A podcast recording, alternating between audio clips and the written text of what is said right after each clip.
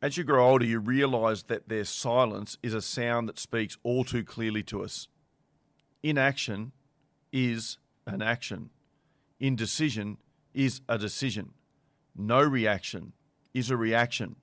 No message is the clearest of messages. No response is a response you should take most note of. People are seldom too busy to respond to someone they care about. They're simply letting you know where you sit in their priorities list. It's up to you if you allow that to be your place or if you choose another place and another space to be. Yeah, the Building Better Humans Project podcast. Welcome. Be motivated and be inspired.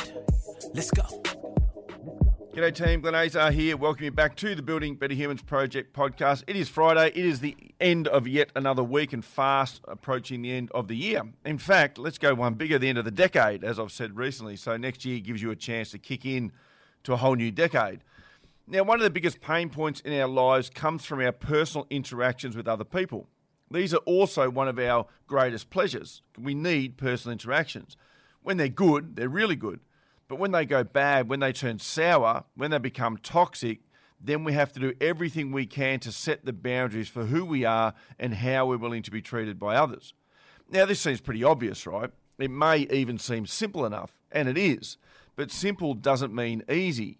When we get trapped in these situations, it's a behavior that happens slowly over time. Little by little, the boundary of what we find comfortable and what we find acceptable is stretched until one day we look around and realize, I don't like any of this. I don't like the way it makes me feel. I don't like myself. I don't enjoy life. Then we look back and ask ourselves, how did I get here? How did this happen? We may even get angry because we let it happen to us. Perhaps it's disappointment. Whatever it is, it's not empowering, and that's for sure. If we're honest and we deconstruct what's happened, we realize it happened slowly over time but we must also realize that we played our part in it. Every time we accepted an excuse, only to find ourselves treated the same way again a bit further down the track. Every time we made an excuse for that other person to our friends, our family, and perhaps even to ourselves. These are all small milestones which have allowed a behaviour to grow, allowed it to manifest.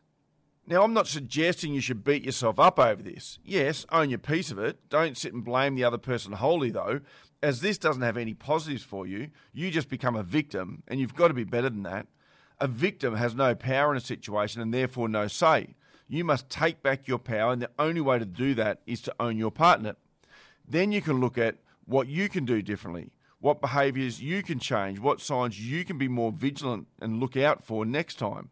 How will you set boundaries in relationships going forward? But I need you to understand this. This is for all relationships. I'm not just talking about romantic relationships or your partner. Any interaction that involves other human beings, be it workplace, friends, partners, uh, customers, these are all relationships and all require boundaries from you and from the other people.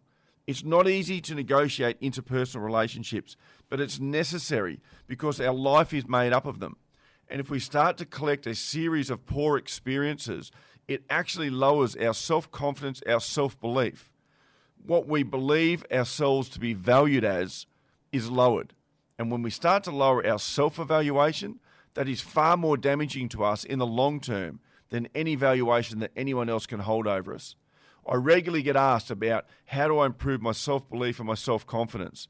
And a lot of it comes down to, as I've said in the past, doing things that give you more confidence. But something that is absolutely critical is setting boundaries for the way in which people treat you, setting boundaries for those people around you. I talk about this quite regularly the fact that who you are surrounded with is really important, your environment is really important. It's very, very hard for anything good to grow in a really poor and negative environment. And that environment often starts with the people closest to you. Also, be conscious of the way you're treating other people, whether you're overstepping boundaries. This is a two way street. And interpersonal relationships is something that, if you could spend time on in 2020, would be time well spent. Trust you guys are well. Chat to you again on Sunday. Thanks for listening to this episode of the Building Better Humans podcast with your host, Glenn Azar. For feedback, to stay up to date, or go back and find an old episode, head over to our new home, 180.net.au. Yeah, the Building Better Humans Project podcast. Let's go.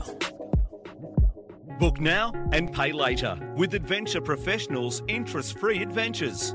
Whatever your adventure, whether you want to climb, trek, dog sled, or any of our amazing adventures, you can book them now and pay later. There's no more waiting around. Our interest free adventure offer is a quick and easy process. You will usually have confirmation within 24 hours. Then it's time to get your passport ready because you'll be on your way. Don't break your bank for your next adventure. Keep control of your cash flow. Life's too short not to take that holiday and enjoy that adventure. Contact us and let us help you out.